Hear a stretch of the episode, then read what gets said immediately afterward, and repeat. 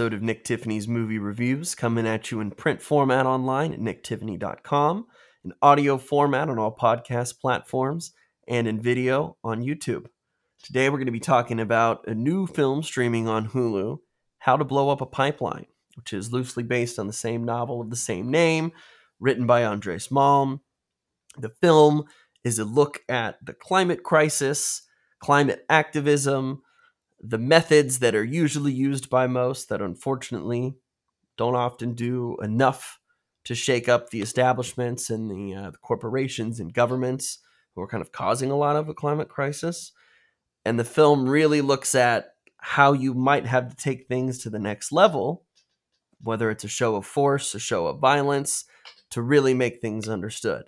And, you know, it kind of ties into this problem of revolution, not a problem of revolution, but this idea that oftentimes when you're fighting for your life, when you're fighting for the preservation of this planet, for your people, whatever it is.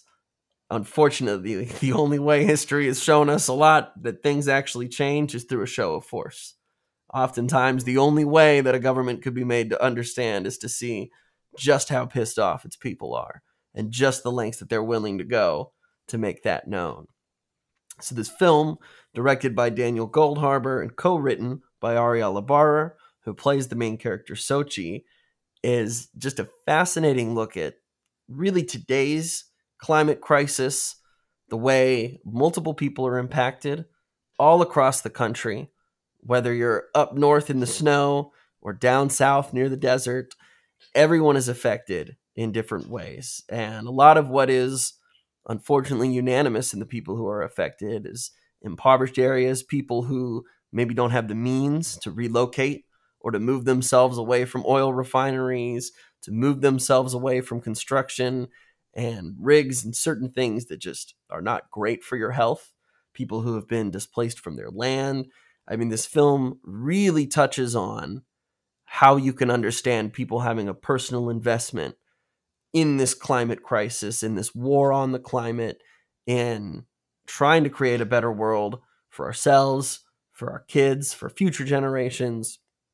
I think it does a really great job of showing kind of how this would all look in present day. So Sochi, our main character, you know, she's got a college activist group where they're trying, they're making posters, they're protesting, you know, maybe they're tossing eggs, but nothing's so crazy. And unfortunately, nothing's really changing.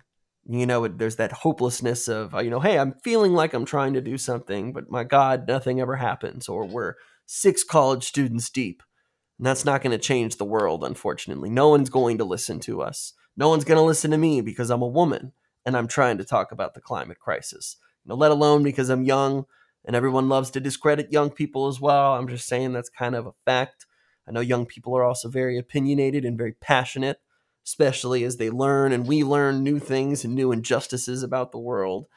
And it's hard sometimes to sit by when you just continually hear awful news or you read stories about people who have been so adversely affected by decisions from our government, by health factors and risks that stem from creating all of these different oil reservations, fracking areas.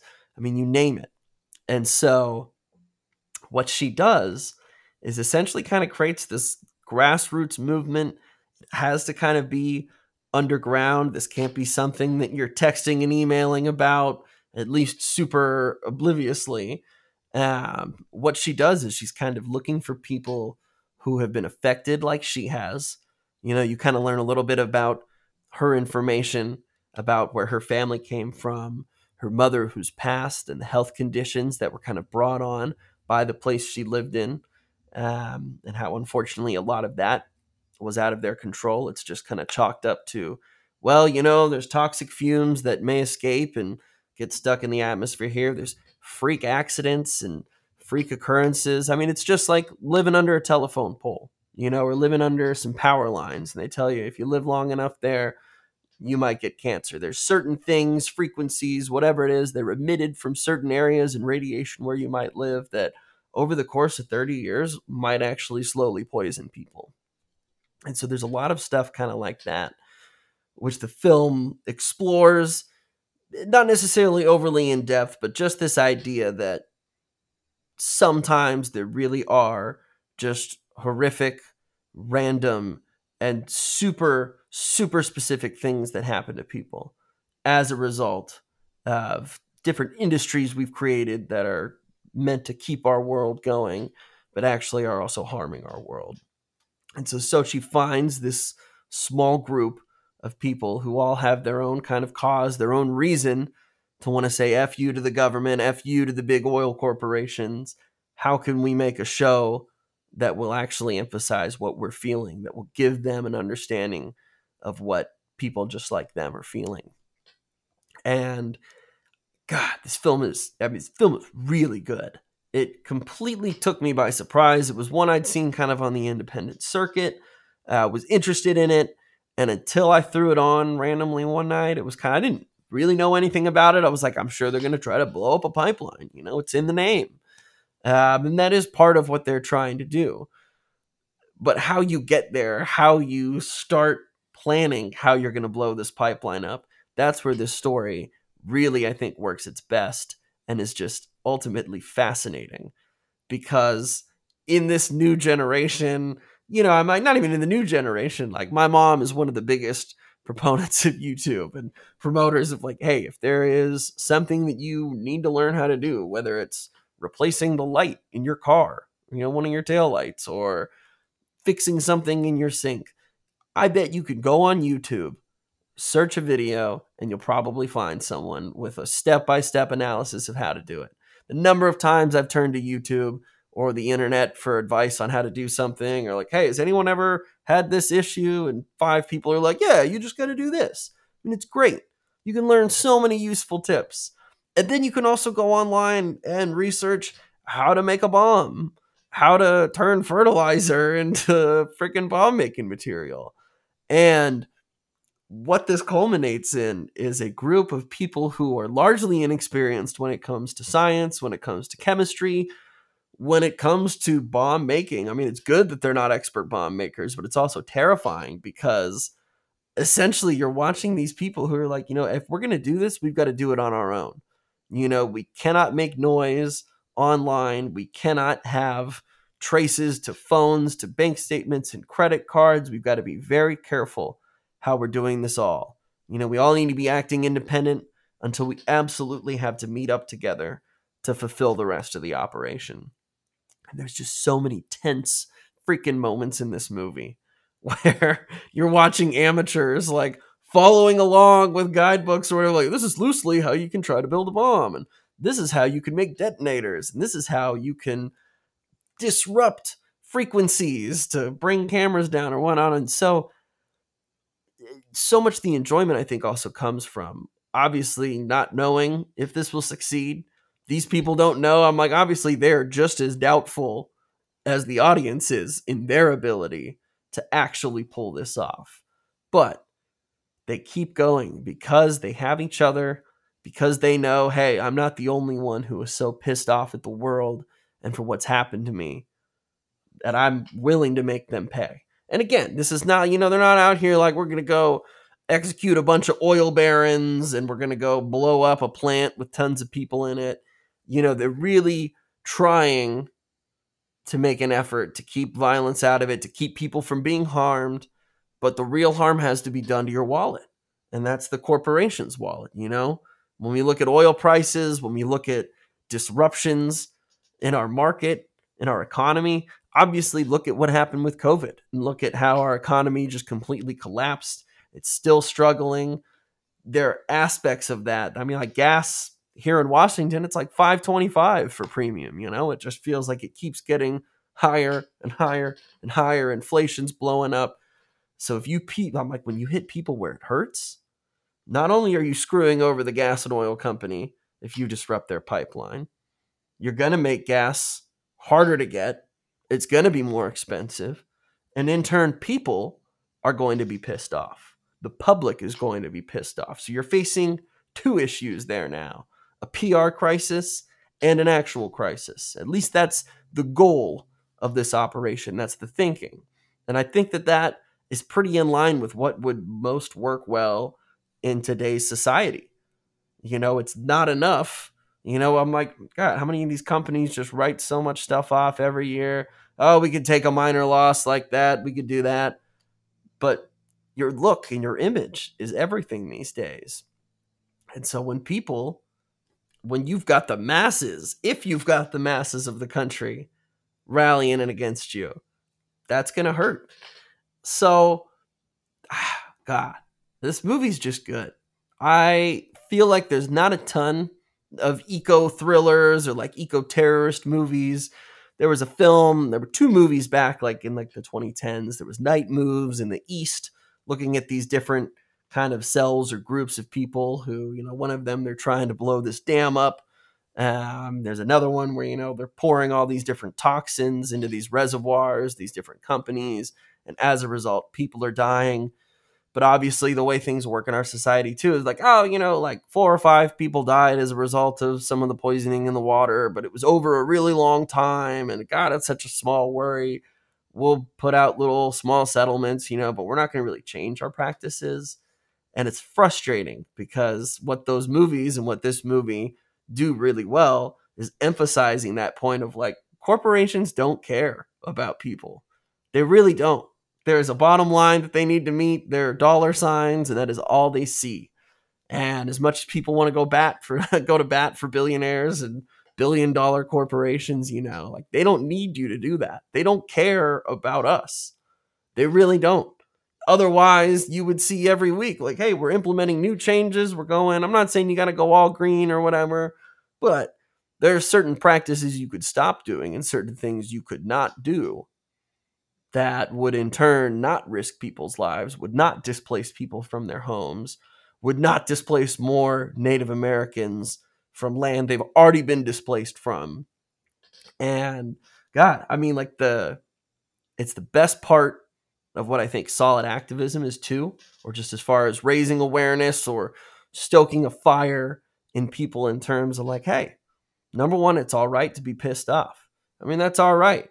We are supposed to challenge things. We are supposed to be able to comment on our government, its practices, the all these ideas of capitalism, you know, and despite the fact that our economy runs on it, is it the best for people? No, we see that all the time.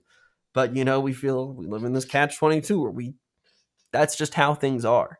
But that's the mentality is that's just how things are. It's going to be pretty tough to change things. Change is uncomfortable. Change is tough. But when you put it up in your face, I mean, you are almost forced to change. You were forced to look at that reflection and acknowledge. And how to blow up a pipeline holds up a pretty clear mirror as to what these corporations in our government do sometimes. And honestly, I mean, this is like probably one of my favorite movies of the year. It looks like I don't think it was shot on film, but there is this graininess to it that makes it feel like it takes place almost in the 70s. I mean, it uh, the way it's shot and the way they kind of use it like a synth soundtrack. I mean, it definitely feels like a throwback. It feels and looks like a throwback film, but with very real and very present motives and different storylines. And so I, I don't know. I was just super impressed with this movie. It's one I've gone back and watched again, kind of now that we've crossed the mid year. It's like, all right, how does it hold up? Now that we've seen 50 some 50 some odd movies for the year how does it stack up to the ones that i'd also really enjoyed? And man this movie is awesome. And the fact that it's on streaming i think makes it even better makes it even more accessible. Hulu it feels like sometimes i'm like every every now and then they'll get a pretty good new movie. I mean prey was awesome the predator movie that they had released last year um, again, I mean, you know, that kind of had that Native American slant to it in terms of where the storyline takes place, who the players are in the surrounding area as well. Um, so I think this is a huge, huge get for Hulu. If you've got that streaming service, I would absolutely recommend you watch this. It's even one I would recommend you watch on rental if you don't have Hulu. I think it's worth it. I think the story alone is just endlessly fascinating, and the execution of this god i mean this like small team organization of amateurs is just riveting it is intense at times it kind of like i felt like i was watching uh oh god, the Safdie movies, uh, Uncut Gems. I mean, Uncut Gems or Good Times. It was like that level of anxiety that you're feeling for most of the movie. This adrenaline rush of like, okay, come on. Like I know, I'm like, I know it's a movie. I know it's a movie, but oh, like I'm. You really are invested in these characters and their actions and you know the consequences of what could happen and it's even more tense as you're watching and you're like ah i don't everything could just go really wrong really quick here especially when you're working with chemicals i mean you move one wrong drop here whole place is blown up and so that fear and understanding of death is always there in the back of this film too which almost makes it even more enjoyable because these characters are just so devoted to their cause that this is something I'm willing to die for. I am willing to put everything on the line to try and make this company, this government, this world know that you cannot keep doing this. You have to change your practices. You have to change the way we treat this earth. We need to take care of our people you know, I'm like, when did that stop becoming the main concern of our country? You need to take care of your citizens, poor, wealthy, middle class alike. Obviously, some of those people more so than others. But again, that's that is just the unfortunate reality of the world we live in sometimes. And so sometimes you got to take things into your own hands. You've got to be the the vigilantes that fight for justice and fight for ultimately what's right. And you know, maybe that's a, a controversial opinion, but I would just ask that you watch this movie and then really think about it because I mean, it just really it brings up a lot of great points. And it's again one of those things that makes it harder to be so black and white in a world where you're like, no, you know, blowing up a pipeline would be horrible. You know, in the end, it would be really worse for the citizens, you know, but if that's what's going to piss people off and get them in the faces of these corporations. It's like sometimes you got to take risks. Sometimes you got to piss people off for the greater good. Ah, uh, man, I don't know. I feel like I could just talk about this movie forever, but it's one that's kind of hard to talk about without spoiling. So if you watch this movie, please let me know what you thought. I again, this is a recommendation, a solid recommendation, one of my favorite movies of the year. Absolutely check it out. How to Blow Up a Pipeline is freaking amazing. Thank you again for tuning in. For all other movie news and reviews, be sure to follow NT Movie Reviews on all social media networks, all podcast platforms, and on YouTube. Thanks again for listening, and we'll catch you next time.